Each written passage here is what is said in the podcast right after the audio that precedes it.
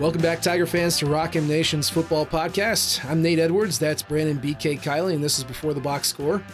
This is the podcast about a sport from the University of Missouri that wins their body bag games. BK, how you doing, man? I'm doing well. Um, I am just reacting within the last hour or so to Kim English, who is a former Missouri Tiger in the other sport that used to do a lot of winning, um, winning his first top 25 game as a head coach. So, huge congrats to Kim English. If you're listening to this, you're a Mizzou fan, I would have to imagine. If you are a basketball fan, uh, Kim English doing some very interesting things right now out at George Mason, but that is a topic that I will allow Sam and Matt to be able to do. Uh, in the meantime, we are going to be talking about the football Tigers, which have a very interesting matchup this weekend that I know we'll get into later on. Absolutely. And and just as a quick aside, as a lifelong George Mason basketball fan, I would encourage you Missouri fans to leave my coach alone. Patriot uh Patriot up crap. I forget what our call is. It's okay though. I'm a lifelong fan. Um let's talk about South Carolina. Uh, that was a good game. That was a game that Missouri won. I had a couple uh couple thoughts after going through uh, Beyond the Box Score, which is up on Rock M Nation. You can take a look at it. One of the more interesting things is that we we all saw Tyler Badie basically be the offense uh, for Missouri against South Carolina. And while he didn't do much damage through the air, um, I believe he was targeted nine times with five catches for 22 yards, which is 55%, uh, 55% catch rate and only 11% success rate. Yuck. But what I really want to talk about those 34 rushes because they did turn out 209 yards. They did turn out 6.1 yards per carry. He also had a 61, almost 62% success rate. So not only did Missouri basically shut it down and just give it to him every single play, not only did South Carolina know that was going to be the plan and try to stop him and couldn't, but he was grinding yards, at least half the five yards on first down, at least 70% of the yards needed on second down, and 100% of yards on third down. He was doing that 62% of the time. Again, we know Tyler Badie is good. We know that the world knows Tyler is good because now he's a finalist for the Doak Walker. But like seriously, guys, this is an incredible running back performance. These are the numbers that back that up, and it's just it's been absolutely incredible. He's unbelievable, man, in every possible way. We went over some of the numbers and some of the achievements that he's had um, on Saturday. Since then, we've heard Eli Drinkwitz talk about how what would Missouri be if Tyler Badie wasn't on this team? He said, uh, he's probably worth five wins.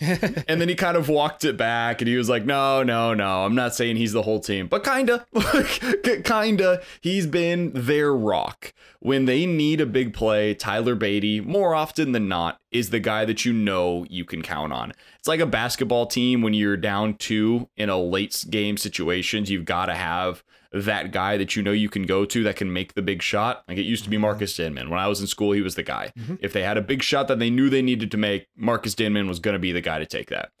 That's Tyler Badie right now. When you need a big play, you just you give the ball to him, whether that be in the passing game, in the running game, however you get it to him, he's the guy that you go to. He has 50 receptions on the season, man. 50.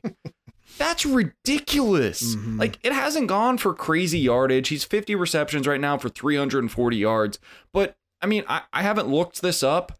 He's probably going to finish the year with, I don't know, 55 receptions or so and probably 250 ish carries. I don't know who the last running back to do that was, but I can't imagine it's happened a whole lot in recent college football history. I mean, his his workload is incredible. The fact that he's doing so still at 6 yards per carry is mm-hmm. insane. He's he's worth every accolade he gets after the season, and I hope he makes all of the money in the NFL because my God, has this been a joy to watch? It really has. Uh, his yards per catch has, has dropped way, way down. Um, mm-hmm. 18, 19, and 20, he was averaging 10, 11.1 and 11.9 yards per catch and about eight yards per, per target. And that's gone down to 6.7 yards per catch this year and uh, 5.3 yards per target. But he's also been targeted uh, 20 more times than he has in any other season. He's got uh, way more catches than he has in any other season, about the same amount of yards. But yeah, that's that's whatever. That that's just cherry on top because it's the 200 carries, 1,239 yards, 12 touchdowns, 6.2 yards per carry, and no fumbles, by the way. Um, just mind blowing, mind blowing production uh, from the little muscle hamster at 5'8", 194. Uh, that he can do this. Do you want to hear well. the only other Power Five running backs in the last decade to have at least 200 carries and 50 receptions? I would love to. Clyde Edwards-Helaire. Huh. Okay. Patrick Laird. Yeah. Saquon Barkley. Uh-huh. Phillip Lindsay. End of list.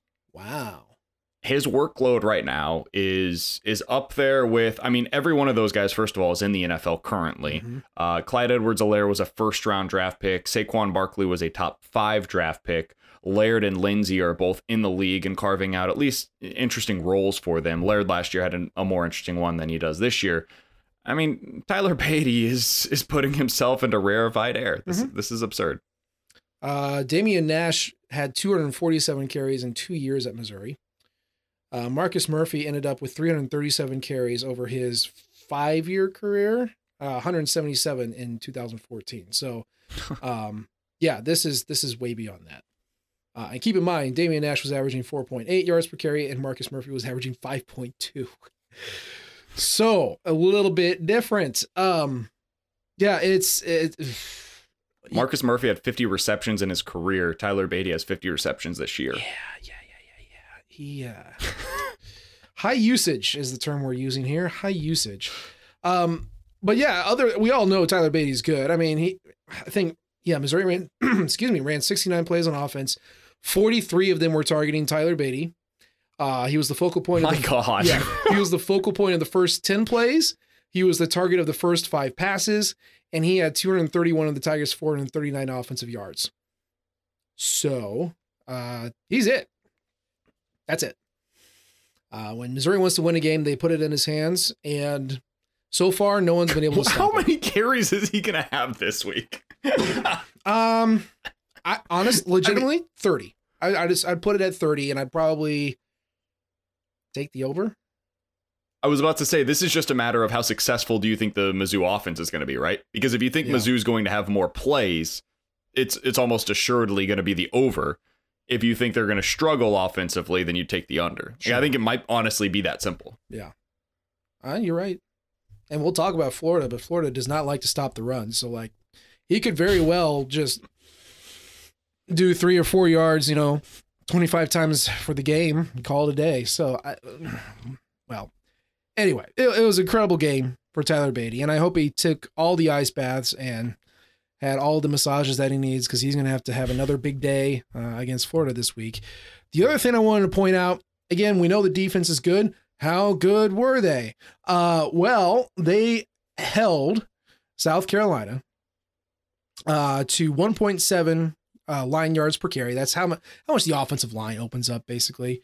Um, they held them to a 31% success rate on the ground, which is their best against any opposing run game since the 44% that Vanderbilt put up. Uh, and of course, you know, when you get down to it, uh, South Carolina without sacks averaged 3.3 yards per carry on their 32 carries, which is uh, that's lowest per carry average on the year by 1.5 yards. So South Carolina is is just a flawed team as Missouri is. Uh, they are pretty good at running the ball, except when they're not. And uh, Saturday they weren't.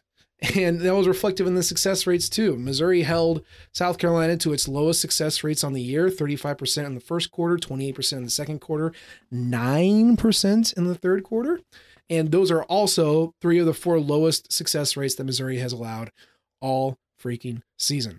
So, as long as South Carolina didn't get a short field, which is what they got in the fourth quarter twice, they couldn't do jack squat against this defense. And BK, I can't believe I'm saying that. Yeah, it's been awesome to watch. Uh, they have legitimately turned it on of late. They're playing really well, and that was a peer program who you just made look significantly worse than you. And that I know what the end score was. I, I get that. We'll talk about why that happened and why it needs to not happen against Florida.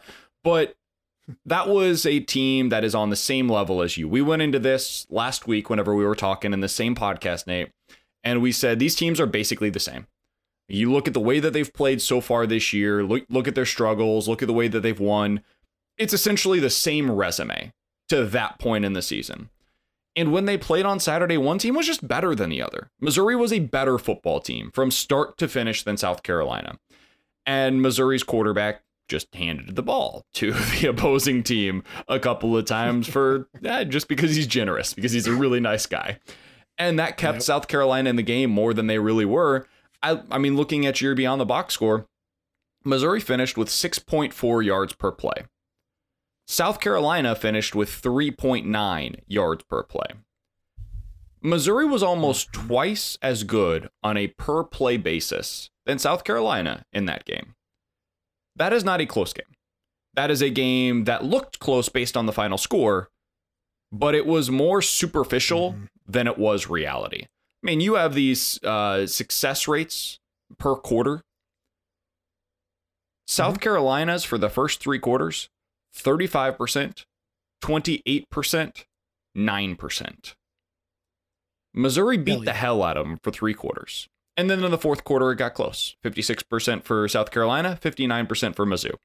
But for three quarters, Missouri was the significantly better team on Saturday.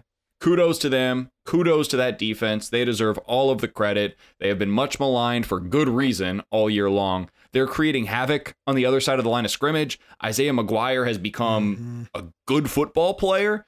We are finally seeing mm-hmm. Darius Robinson become the player that I thought he could be.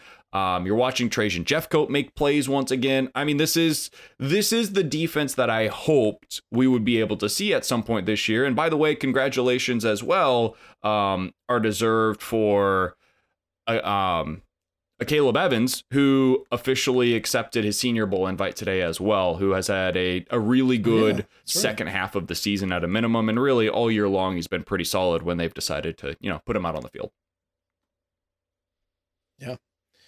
Evans is getting the Senior Bowl invite. McGuire's the SEC Defensive Lineman of the Week. Like, we're just what is this defense doing? I, I, you know, it's it's been a great. I, I, know they lost to Georgia. I know how bad it was, but they've had two really good defensive performances. And really, you can stretch that to Vanderbilt too. I know Vanderbilt kept it close. They had a few big plays, really but you can see some of the of, progress in that mm-hmm. game. You could exactly. You saw it mm-hmm. coming together at that point, and that was a game coming off a bye. And maybe that's maybe that's all they needed, just kind of a week off to you know recalibrate. But um, you know, we'll we'll see what happens this week. But the defense earned uh, all the praise that we are heaping on it against South Carolina, and, and we hope that we can they can keep that up because, uh, God, just what a difference it makes! It's so refreshing. uh, so we, the the let's talk about some demerits though, because we got the good stuff out of the way. On Sunday, we did talk about the quarterbacks, and I was probably pretty mean to Connor Bazelak. I don't care. Um, we do know that Eli Drinkwitz has not shared anything about the quarterback battle for this week. We obviously knew that he wasn't. He has danced around it because, of course, that's he knows how to he knows how to act in front of a microphone. So we're not going to hear anything. Uh, he did mention that he said both guys have been doing well. So you put that together with the fact that he said that he admitted that he can't uh, game plan three quarterbacks at once. It's got to be two. So okay, officially we know that it's going to be two. Um, I think we know which two it's going to be, but point is Connor Bazelak, if you want this team to develop, if you want this team to thrive, if you want this team to not turn over the ball twice a game, you cannot trot him out there at this point. You need to put out either Brady Cook or Tyler Macon. I think both of our money is on Brady Cook going forward. And even if that means that you lose Bazelak to the transfer portal, which it very much might mean, to me, you cannot keep him on the on the roster and expect this offense to develop and improve um, you can't, you just can't keep trying him out there. So I hope it's Brady Cook, and I hope that uh, Bazelak can be a very supportive uh, teammate. Yeah, I, I, think we're both on the same page here. Um, I I would like to see them use Tyler Macon in certain packages, but I think we know how this is going to go. It's it's not going to be Tyler Macon. So let's set that aside for a second. Forget what I want to see. Let's talk more from a reality perspective. Brady Cook gives you the best chance to win right now. I know that's weird to say, I didn't expect to be here either. I certainly thought that it was going to be Connor Bazelak who gave them the best chance to win. He doesn't. Brady Cook does mm-hmm. the same things well that Connor Bazelak does. He gets the ball out quickly. He's pretty damn accurate. He's going to get it into your playmakers' hands and see what they do after that. That's what Connor Bazelak's best skill is. He's a high efficiency player. He's going to do what the offense tells him to do. Um, if you go by adjusted completion percentage this year, which is basically how often were you accurate, accurate, and this is according to SEC StatCat, who tracks all this stuff. They have Connor Bazelak at 78% this year. That's really good. On a much mm-hmm. smaller sample size, I must acknowledge that. Brady Cook is at 95%. Brady Cook is a very accurate passer. He's going to get the ball where it needs to go, especially when it's close to the line of scrimmage. I think you are going to see a similar style of offense that leaves Mizzou fans wanting more with Cook in there as opposed to Bazelak. What you might not see as much of, though, is the interceptions. And that's really all I need right now. This offense, with Tyler Badie playing the way that he has, and with this defense playing as well as it has of late, and they're going to struggle a little bit against Florida. They've got a good, de- a really good offense that's going to score points. It's just going to happen. I think you have a better chance to win with a guy who's super accurate that doesn't hand the ball to the opposing team as opposed to Connor Bazelak because Bazelak isn't giving you those explosive plays anyway. So if I can go into this one, I've got Brady Cook's legs who are much more of a threat, or at least a threat, as opposed to Bazelak. He's not going to hand the ball to the other team the way that Bazelak has so far this year. I don't really know why this is a question, to be totally honest with you, Nate. I, I think this is an easy move. I understand that you like Bazelak, and there was once upon a time that we all thought he was going to be good. Guys, he's just not. And it's not going to happen for him. Whether that be this year, next year, two years from now, I hope he goes on to have a super successful career elsewhere. His future is not as Missouri's starting quarterback. And that means for the next two weeks, that means next year, your future is Tyler Macon, Brady Cook, or if you want to look even further down the road, Sam Horn. I don't know who's going to start next year, but it's going to be one of those three. And your best chance to be good next year is with one of those three being really good. So I would start Brady Cook against Florida. I would probably start Brady Cook once again against Arkansas, barring something unforeseen against Florida. And I would make Connor Bazelak probably the backup because it's becoming increasingly clear they just don't mm-hmm. trust Tyler Macon in that spot. I, I agree. Um, I, I think the you said it last uh, last show. That Connor Bazelak is the exact same quarterback. It's just everyone else has figured him out, and I think that's right. And you add on top of that, uh, even Connor Bazelak last year ran it 32 times in 10 games. He's run it 15 times in nine. So not only is he the same passer, he's actually taken away the few times that he will run the ball. So that's where we're at. That's who he is. And if he's not willing or able to run the ball and you've called a pass play, well, then you just drop nine guys into coverage because you know he's not going to burn you. Or if he starts hobbling towards the, the line of scrimmage, you could crash down real quick and get him. So Brady Cook is your guy because he can, he has the ability to be mobile and he makes the same kind of reads and same kind of decisions as Bazelak. Okay, that's an upgrade in the story.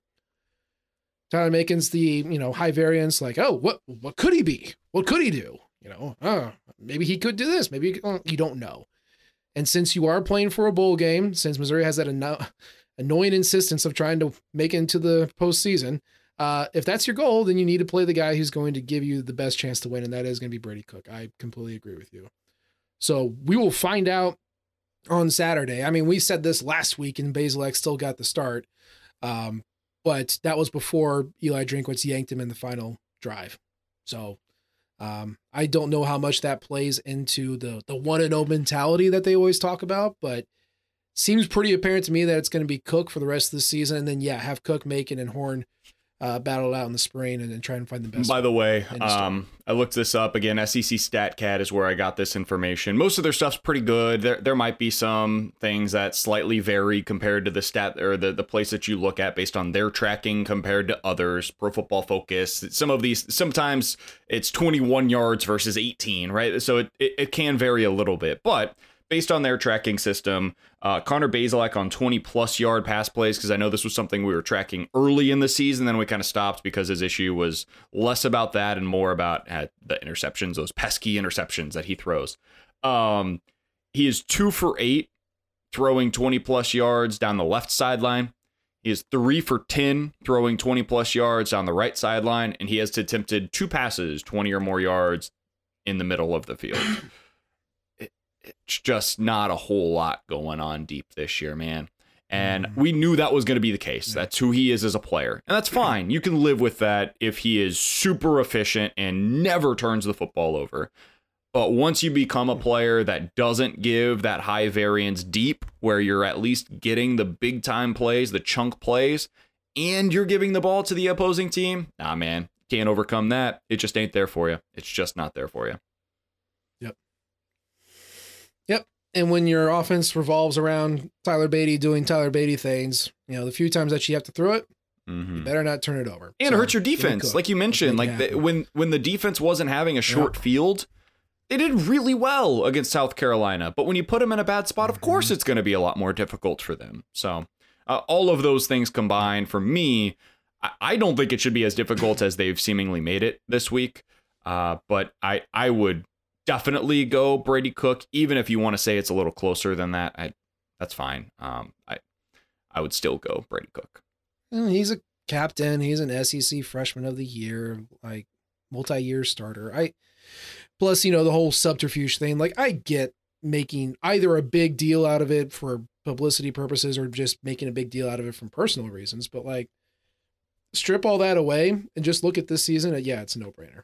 Unless they just think Brady Cook stinks. And I have no reason to believe that. So. It, it is going to be curious to see what happens because like when you're juggling quarterbacks in particular we all know that only one can play at a time.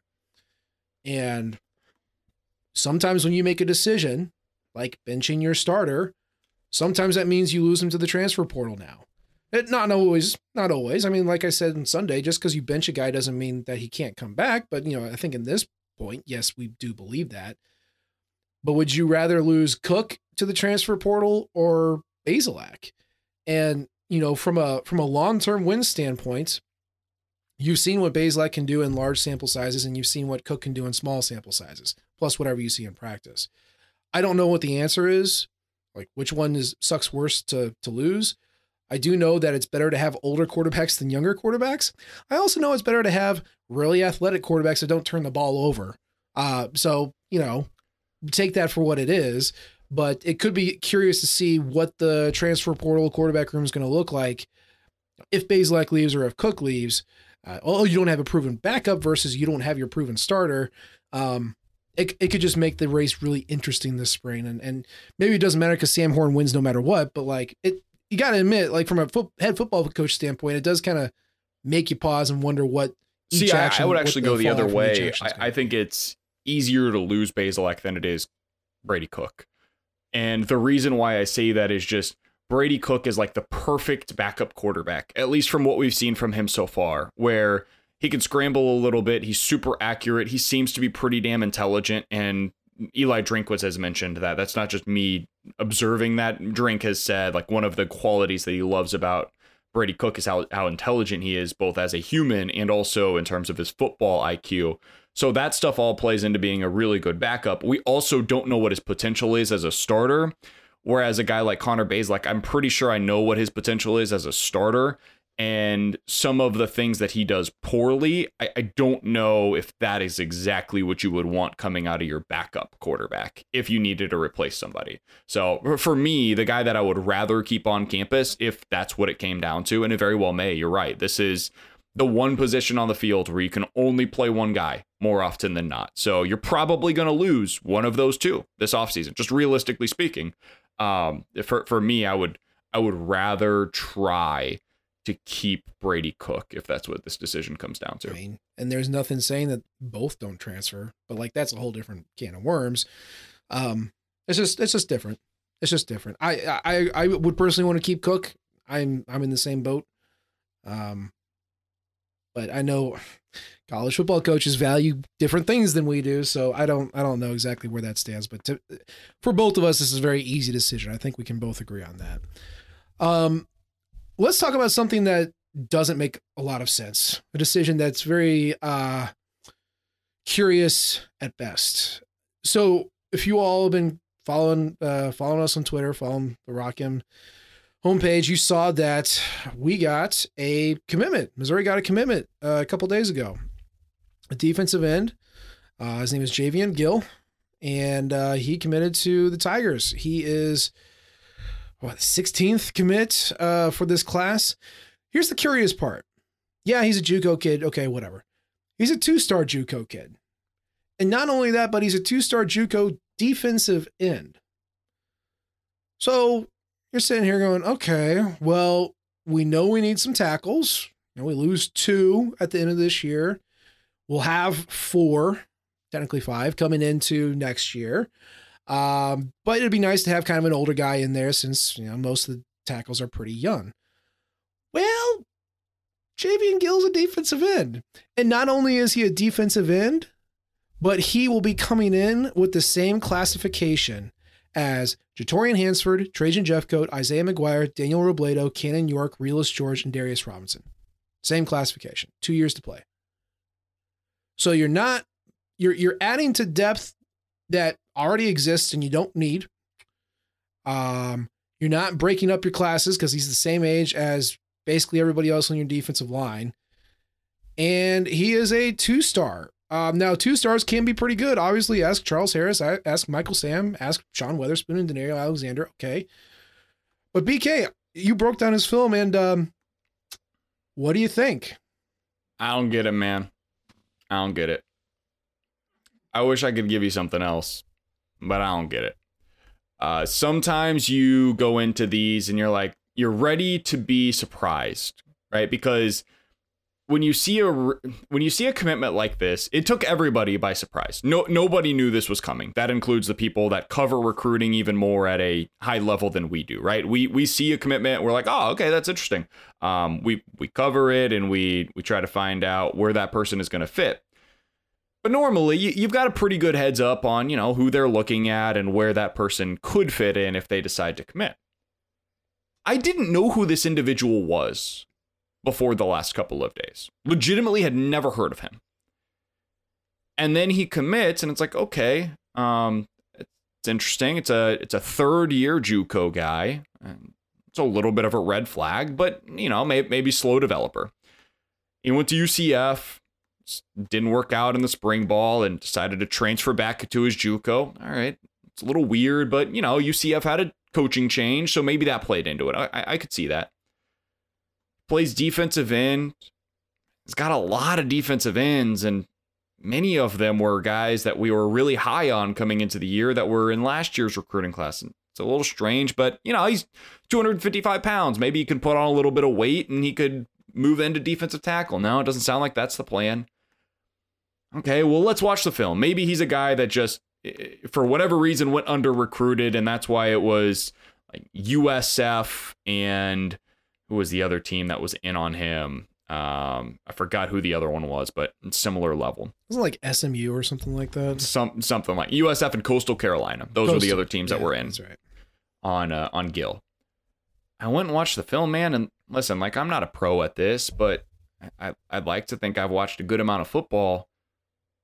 There's just not a whole lot there normally you can watch film and even if you don't necessarily agree on the evaluation of a player like there's been guys that i watch and i'm like eh, i don't really see it but i could kind of see where if you squint and you cock your head a little bit to the other side like i could see where they they would see that this would be a good ad.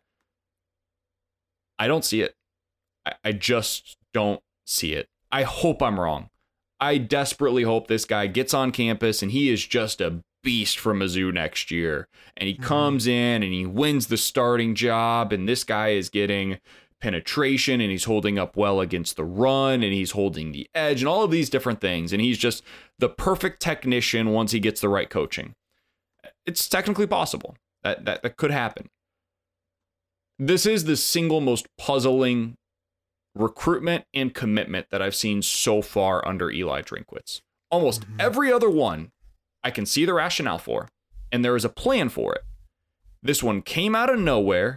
It doesn't fit positionally, and he does not fit at all with any of the players in terms of the athletic profile or uh, the frankly pedigree that they are taking. Mm-hmm. It just doesn't make sense.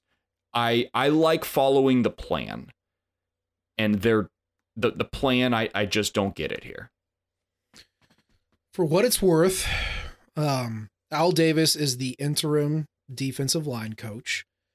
To my knowledge, this is the first guy that he has offered. And so he's also the first Al Davis signee. I don't know what that means for his employment with the staff long term.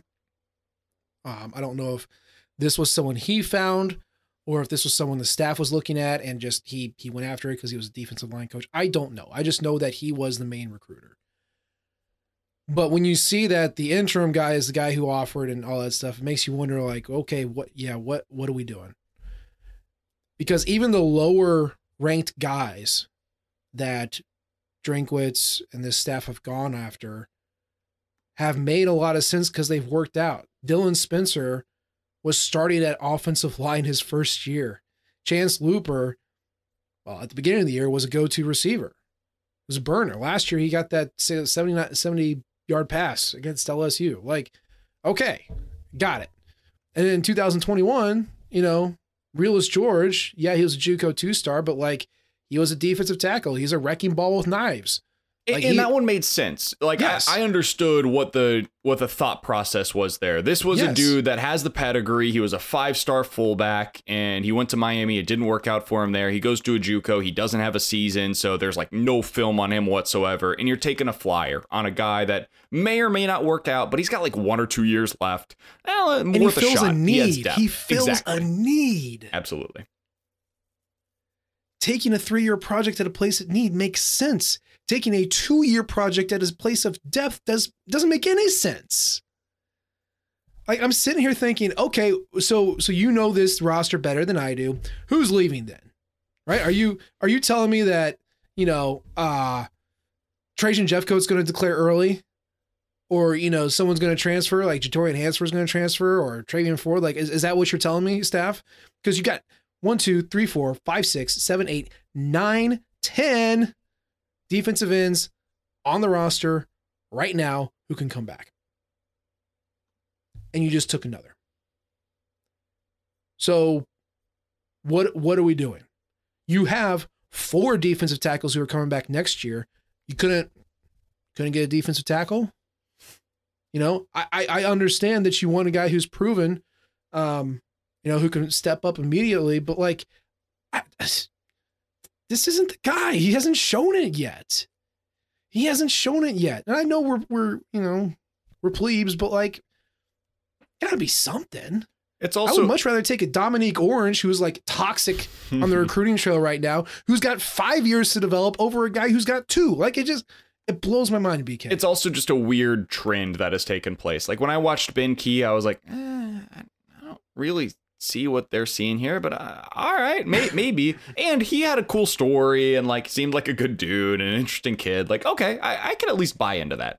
But on the field, didn't make a whole lot of sense. And guess what? It, it just hasn't worked out for him so far. Robledo was kind of the same thing. You look at the body and you're like, okay, you know, he's, he's kind of the prototype when it comes to what you would like at a, at a defensive end spot, but there's really no production there, and it, it didn't seem like that was gonna be something that made a whole lot of sense. It, it felt kind of Chris Turner ish. Like that was the upside mm-hmm. play there, was him basically becoming Chris Turner. And I feel the same about this one. Like, even if you get something of substance out of Javian Gill next year or the year after that, I think you're looking at Chris Turner where he doesn't really do a whole lot for you. And it's less about taking that guy as a scholarship and more about okay, if you take him as a scholarship, you're going to be incentivized to put him on the field. And that's where the opportunity cost comes in. I would just rather see guys like Jeffcoat or Hansford or McGuire or Walker or Ford or Jones or the other Walker or Montgomery or one of the defensive ends that's coming in next year. Honestly, I would rather see Jalen Marshall, who is a freshman coming in from the Kansas City area, who plays mm-hmm. a similar style but is better at it already than Javian Gill. Mm-hmm. Just put him out there if you feel like you need this kind of a player at defensive end. So that that's kind of where I'm at on this. It doesn't make any sense to me. I hope that it works out. And I'm not down on this staff by any stretch. I know we've just spent, what, the last 10 minutes or so uh, bashing on a, a, commit that they've got when they have a, a legit top 20 class in the country. This is not me saying the staff doesn't know what they're doing, but it is one scholarship in what has previously been a, a, staff that's done a really good job of managing scholarships, where it's just like, oh, what what are we doing here? What what is the plan with this one? It, it's just kind of puzzling. This this is a move that you make when you have stripped the program down to the studs. And you need to get you got to bring in your guys. This this is a Barry Odom move. Yeah. Okay when in 2016 he flushed out a bunch of guys and tried to bring in some new ones and just went JUCO heavy. You don't need to do that heading into year three, my dude. Like especially at the way that you recruit, you don't you don't. This is O'Shea Clark. You don't need to do this. They, they missed out on. Oh God, yeah. Ten different receivers, seemingly. I think it was only two, but they missed out on a few different receivers, basically at signing day they end up going out and they get this guy named O'Shea Clark. And I got to be honest, I kind of understood that one because he was unbelievably fast. He never played it down for Mizzou. I don't even know that he made it out of summer ball. He ended up having no, some kind of issue. He, O'Shea Clark is my favorite uh, Missouri player, maybe of all time, because he showed up on campus day one, hour one, day one, and said, "Nah, screw this," and he left. Like he didn't even move his stuff in. He's like, "No, I'm done. I'm out." literally five minutes of being a Mizzou football player. It's a fantastic story. Um, but that um, dude, that dude was like crazy fast, and you could see what so they fast. saw in. He was him. a track guy. Um, yeah. It just didn't work. Just didn't work. But this one, I I don't feel that way. By the way, apparently O'Shea Clark is at Blinn College now, which is uh, formerly where Cam Newton played his football at the JUCO level. So just in case you were curious. So, O'Shea Clark, Cam Newton. Um, I'm gonna I'm gonna write a story about this probably in the off season when we're not consumed with actual games. But I don't think JUCO is a reasonable recruiting pipeline anymore. It used to be back in the day that if you were if you're going to the JUCO, you had one of three things basically, right? Number one, you committed to a Power Five school and it didn't work out, and we didn't have transfers back then. You had to go down to the JUCO route, play a season there, and then you could come back up. That was one of them. Number two is that you couldn't cut the grades coming out of high school. Um, so you went the JUCO route to get your grades up, and then you went to your Power Five school choice. Number three is that you're a little too slow or a little too short, or you know, just didn't have the football IQ, um, you know, to to cut it at that level, and so you kind of basically just practice more at the JUCO level, honed your skills, and then made the jump up. So those were the reasons why you went to JUCO. Most of those reasons right now, you can just skip the middleman and just get the guy from the transfer portal. You don't need to go to JUCO.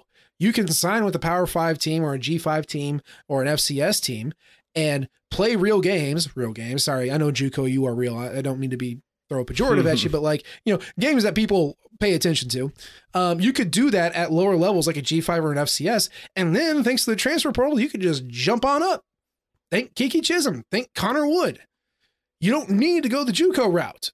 So your JUCO pool, I feel like, is just getting shallower and shallower, and there's not enough good players to plumb that pipeline.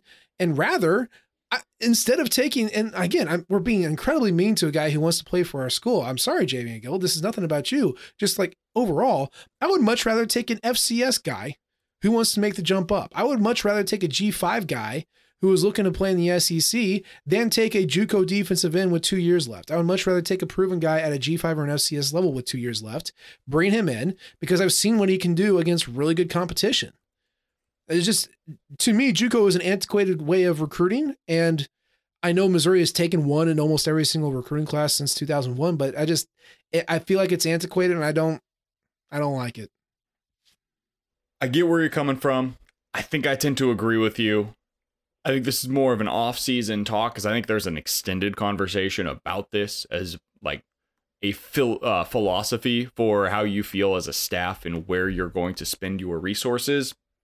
But mm-hmm. the way that the transfer por- transfer portal now works, I think it has changed the interest level that I have and that I would assume most coaches should have in the JUCO level because you can now go and I mean Missouri's taking advantage of this, right? You mentioned Keke Chism, Chuck Hicks, um, Connor Wood, who is now starting for you on the offensive line. Missouri has taken advantage of the fact that these guys are immediately eligible. Mookie Cooper. Um, I, I, think everybody right now is looking into the transfer portal and hoping that Antonio Doyle, the former St. Louis recruit, mm-hmm. is going to come to Mizzou. Go that route as opposed to picking up Javian Gill at the JUCO level because a they've got a much higher pedigree. Like we see Chad Bailey on the field now. Why why did we want to see him previously? Because he was a four-star recruit, man. We had no idea mm-hmm. if he was going to be good or not. But this is what it can look like. This is what the upside is if that guy gets on the field and plays well. Well, same thing could be true for Antonio Doyle. Meanwhile, what is the upside for a guy like Gill? Eh, it's maybe to be Chris Turner. Those are very different upsides, and you're mm-hmm. you're making gambles on all of these, right? And if I'm gonna do like a, a five leg parlay versus something that is gonna be a singular bet, I want that parlay to hit big, man. And that's what some of these mm-hmm. transfers are. So I, I would go the the route of trying to find these upside plays, and you just really don't find those in JUCO anymore. You really don't.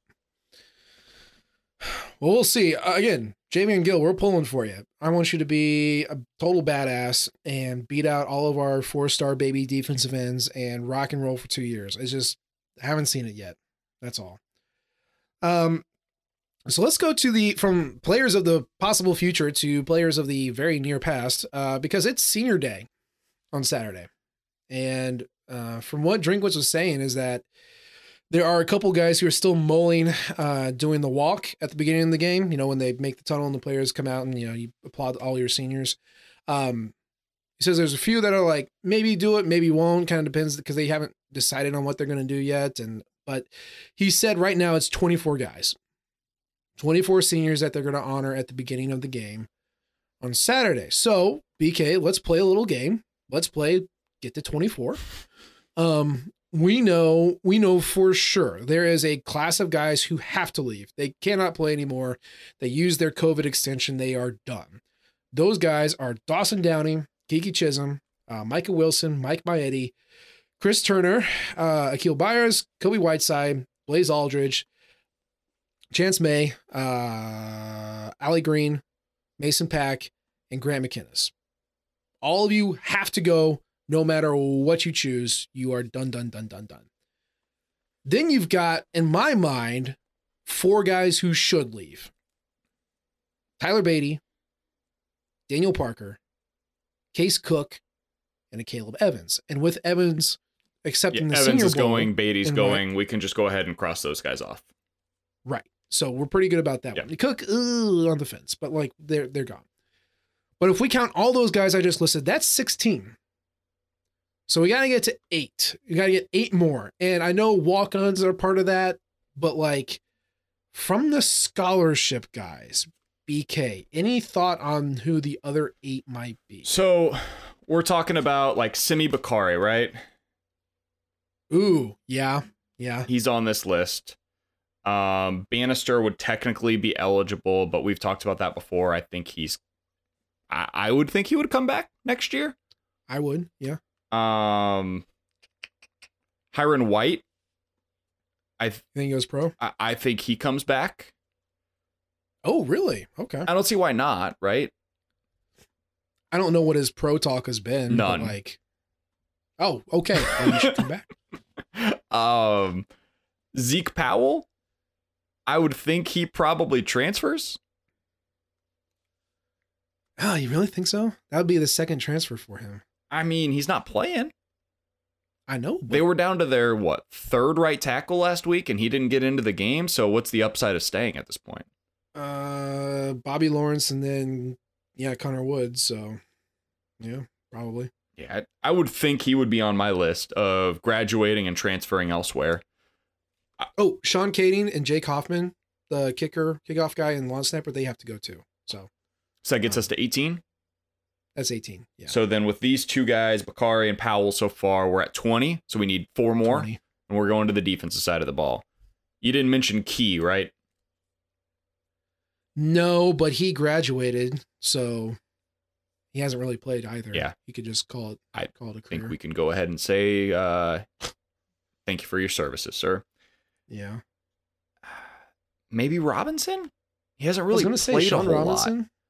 Well, he's been injured. Yeah, I think they've found options though there that are younger. Stacy Brown, yeah, yeah. I, I don't know that he's a part of their future. I like Shawn Robinson, so like if he wants to stay, I got no Mhm. issues in doing so. But I would say that's probably one. I would say Realus George might be another. I would probably keep him just as depth at defensive tackle because I think they could use it right like now. him, Yeah, yeah. I think that's probably it, man. And then I, I do think Parker and Cook end up going. That was my thought too. I would keep Cook Mhm. around, but I mean, he's been here for a while. Yeah. I think he's been here since the uh, Reagan administration, if I'm not mistaken. I mean, if you want to look to walk-ons that could fill this out, I think Joe Britton has to go, and you could see like a Ben Langston or a Steven Benson. But I mean, I don't, I don't know if walking on Saturday means that they are for sure leaving, but it certainly means that they are thinking about it. So, whichever 24 get their name called, or whichever ones get their name called on Saturday, we have a you know probably an 65 75% chance that they're gone. Um, other than the ones who like have to leave and should leave like those the other you know eight six or eight those are the ones that you want to look for. So i'm with you on ben key i do think shawn robinson probably leaves um but you know hey for any of these guys like hey come on back if you want but like if you also if you want to just call it because you graduated like do it man. Go go go be a former athlete somewhere and be a kick-ass insurance salesman because you're huge and you got you're an athlete so you know make it happen. So but yeah hey congratulations seniors by the way. Like you all this this graduating senior class when did they come in? This would have been 16 1 2 3 4 5 17 17 yeah, yeah. They've been through some stuff. that's uh whew. 17 they went 7 and 6 18 they went 8 and 5 2019 they went 6 and 6 2020 they went 5 and 5 and then whatever happens uh this year. So Well, think about Daniel Parker Jr., for example. Like that dude was part of the Tiger 10. He's the only one that decides to come to Mizzou. He commits to Barry Odom. Obviously, that didn't quite work out the way he was hoping. um, he plays for two years under Odom and then plays a couple of years under Eli Drinkwitz. Never really great football here at Mizzou. Um, he's played with multiple different quarterbacks at this point in time. What is it? Is it three? Bazelak the last couple of years. Kelly. Bryant Um, Shawn Robinson early last year. Kelly Bryant. Did he have one year? Was that final year of uh final year of lock yeah of Lock in Mhm. 2018? So yeah, it, it's been eventful, man. It's been an eventful four years, four plus years for uh for our guy Daniel Parker Jr. and kudos to him for sticking it out like that's Mhm. uh Hell, Michael Wilson, who started out as a quarterback. ah, michael wilson. I love that he took a snap on saturday. Like under center and Mhm. everything. Like that was great. Um but yeah congratulations to the seniors. Obviously you know you guys seen seen a lot and you stuck with the program. We appreciate it. Hopefully uh you all do well in, in all your future endeavors. But let's talk about the game real quick because we got florida coming on up uh to the to the frigid north of 57 degrees and rainy apparently on saturday BK, I used the term checked out, I think, three times in my preview. I don't know if that's true or not. I do know that they gave up 530 yards and 52, 530 yards and 52 points, I should say, to Samford. Samford. So I, Not. Stanford, just for anybody that may If- have if misheard. Samford with an M that plays in if the they FCS. gave up 52 to Stanford. That is also equally bad, by the way. But um, Stanford can't score on anybody unless you're Oregon. But this is uh, Do you have this right? They are 49th. Samford is the 49th best FCS Correct. team. Yes. Fourth best FCS offense, 116th wor- best worst FCS defense. So very middle of the pack. Yikes. But uh, yeah, Florida is here without a defensive coordinator. They fired him two weeks ago. Kind of seems like the defense uh, doesn't seem like maybe maybe it wasn't the defensive players uh, who were uh, listening to Todd Grantham. Maybe that might have been the issue, just the players in general. Because God, they just gave up 52 to Sanford.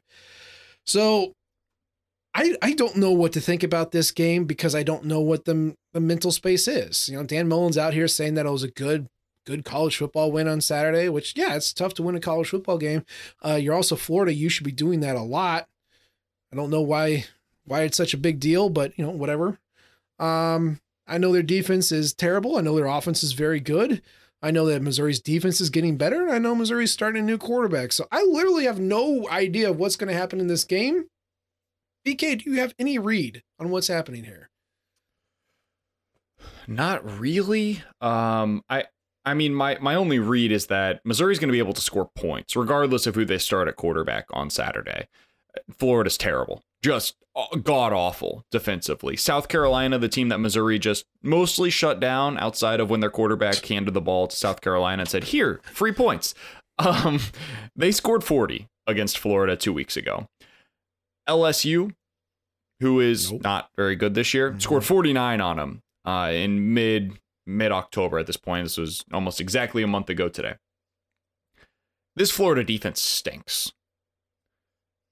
Missouri should should score 30 plus points. I think the over under right now mm-hmm. is sitting at like 70. Um, I, that that seems right to me because Florida's gonna score points as well. That offense is mm-hmm. really good, man. They they they have some explosiveness on that side of the ball. I think I favor Missouri. This is a game mm-hmm. that is at home. It is against a team that appears to have legitimately quit on their coach, and I don't blame them for doing so. Mm-hmm. He's a schmuck, but I just don't know if they have one last stand in yeah, them. I think that's, that's my biggest question. Do they have one more stand in them because they're more talented. They are a better football team than Missouri when they play well. They beat Tennessee earlier this year 38 to 14. Tennessee's pretty good. So eh, they they nearly were able to take down Alabama. This is a team that early in the season people were like, "Whoa, okay, maybe they're going to be the SEC East like contenders that are up there with Georgia. That game could be a lot of fun." Hmm. and then Georgia broke them. I think Mizzou wins, but it really just depends on which Florida yeah. team shows up, man. If it's the one that played against Tennessee and Alabama, they whoop on Missouri. If it's the team that showed up the last four weeks, I think Missouri beats them by 10. Yeah. I I have reason to hope. Well, Emory Jones is a great mobile quarterback. Dameon Pierce is a great running back. Malik Davis is a great running back. Like, you know, that we're scared of that sort of thing. At the same time, Florida really only runs on passing down situations like that. They like to th- throw it when it's uh, when they're ahead of the chains. They like to run it when they're behind. It's kind of a inverse of what you would assume. Um, but Emory Jones really struggles, and really Anthony Richardson too, struggle at deep ball passes. Like they keep most of their stuff kind of right, like Connor Bazelak. In fact, Connor Bazelak has better uh, adjusted net yards per throw than Anthony Richardson does. Like Anthony Richardson is at 5.7. Emory Jones is, barely, is just a little bit over seven. So like they keep it really close. They rely on their receivers who are excellent: Justin Shorter, Jacob Copeland, Xzavier Henderson, Kemore, uh, uh, Rick Wells, Trent Whittemore. Like they rely on them catching the hook or you know the the crossing route on mesh and just turning it upfield and going, being better athletes than the secondary. So this isn't like a crazy offense that that spreads you out and, and forces things downfield. They just they're either it's not Tennessee. Oh God, you're right. Well, they keep everything close to the line of scrimmage. And we saw Missouri handle a poor man's version of that offense last week with lesser athletes. Now, mm-hmm. pretty good athletes in the receiving corps, but still lesser athletes overall. Um, Florida's offensive line is pretty good at keeping away sacks, but they can't open up holes for their running backs to save their life. So I don't think you're going to see Emory Jones or Anthony Richardson or whoever's the quarterback get pressured like Missouri did against uh, Jason Brown, but neither does well with pressure and they don't take deep shots. So if you put nine guys in the box, you press your corners up, like that's probably going to be your best bet. Yeah, you're going to get beat a couple times, but like this is an offense that you can beat despite the fact that it's really good. It's just, yeah, it just depends who's, who's going to show up because the offense can score points no matter what. It, it's just how is the defense going to react to the best offense left on their schedule? I'm really intrigued by this game. I think this is the one that Missouri needs to get. Like it if ever you're going to be highly motivated as a football player, this is the game to be so. You're 5 and 5 on the year. You started out the season and things just didn't look like it was going to go go well when you end up not being able to squeak out that win at Kentucky. You lose in overtime at Boston College, just destroyed at home against Tennessee. Uh, you feel like all hope is kind of lost at that point in time of a bowl game. And I know bowl games don't mean what they used to. It'd still be kind of cool to watch Tyler Badie one last time. I would enjoy that. I think it's cool to be able to watch Akayleb Evans one more time in a Mizzou uniform. I know he's new. I know he's a grad senior, but he's a lot of fun to watch, man. He's a good player. So I would like to watch one more game of this team together and for this team to get another month of practices under Eli Drinkwitz. And the only way they can do that is probably by winning on Saturday. Yeah. So you got to be able to get that one for this group of seniors. It's senior day at home against a team that has quit. You might be able to fire Dan Mullen, by the way. God, if they lose on Saturday. Beautiful. Oh. I think there's a real chance he gets let go. So eh, all of the motivating factors are there for you. You just got to go take it. You just got to go take it from him. I want to ask you a question. Um, if Missouri is eligible for a bowl, do you think Tyler Badie plays in it? I would advise him not to. Okay. Like if I if I was his agent, Yeah. I would tell him, Tyler, you have accomplished everything you need to do in college. You are going to be at a minimum a third round draft pick. Mm-hmm. The only thing at this point that can hurt your stock is you getting hurt before April. mm-hmm. Do not go out there and play.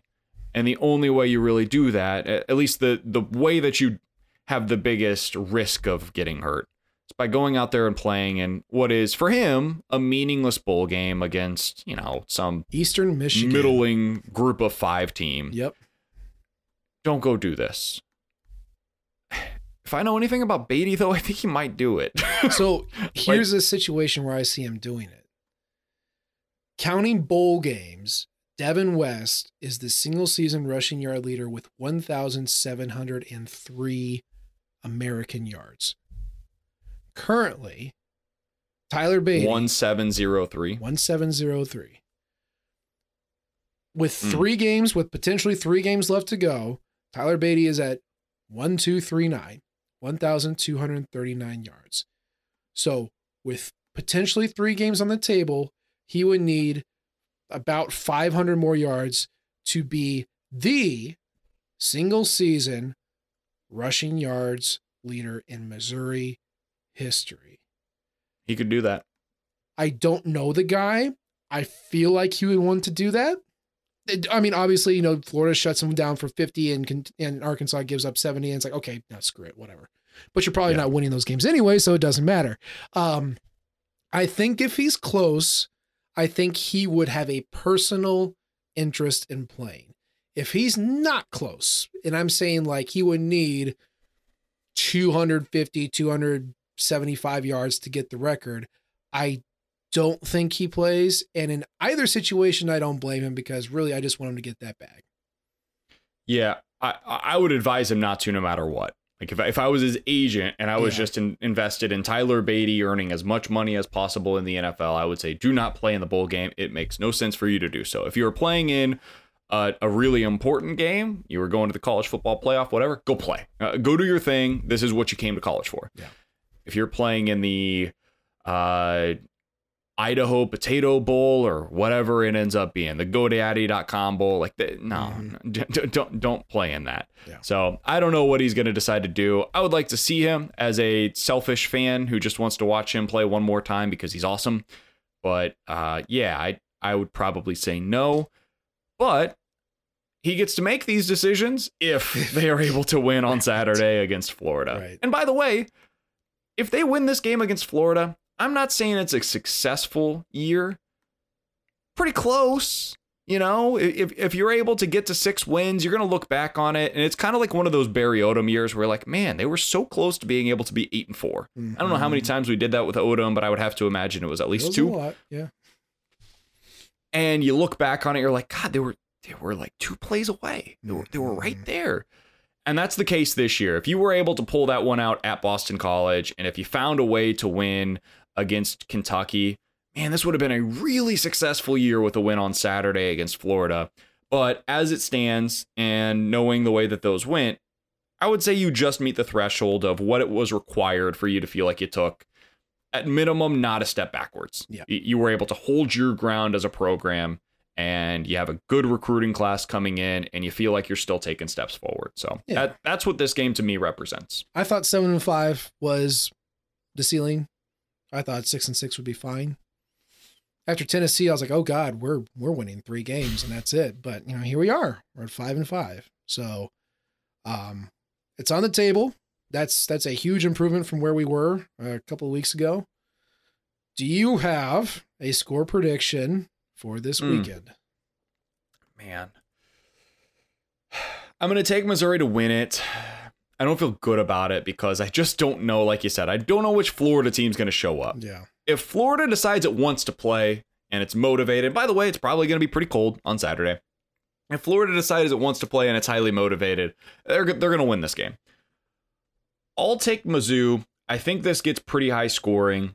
I think they win it 41 to 34 Hmm. at home. Okay. 41 34, high scoring. They win it straight up against Florida, and they are officially bowl eligible as of Saturday. Okay. Okay. Interesting fact. Um, this is week 12. Florida has kicked two field goals all year. My God. Two. Yeah, it's, it's so annoying that they only score touchdowns um, because their offense is so good.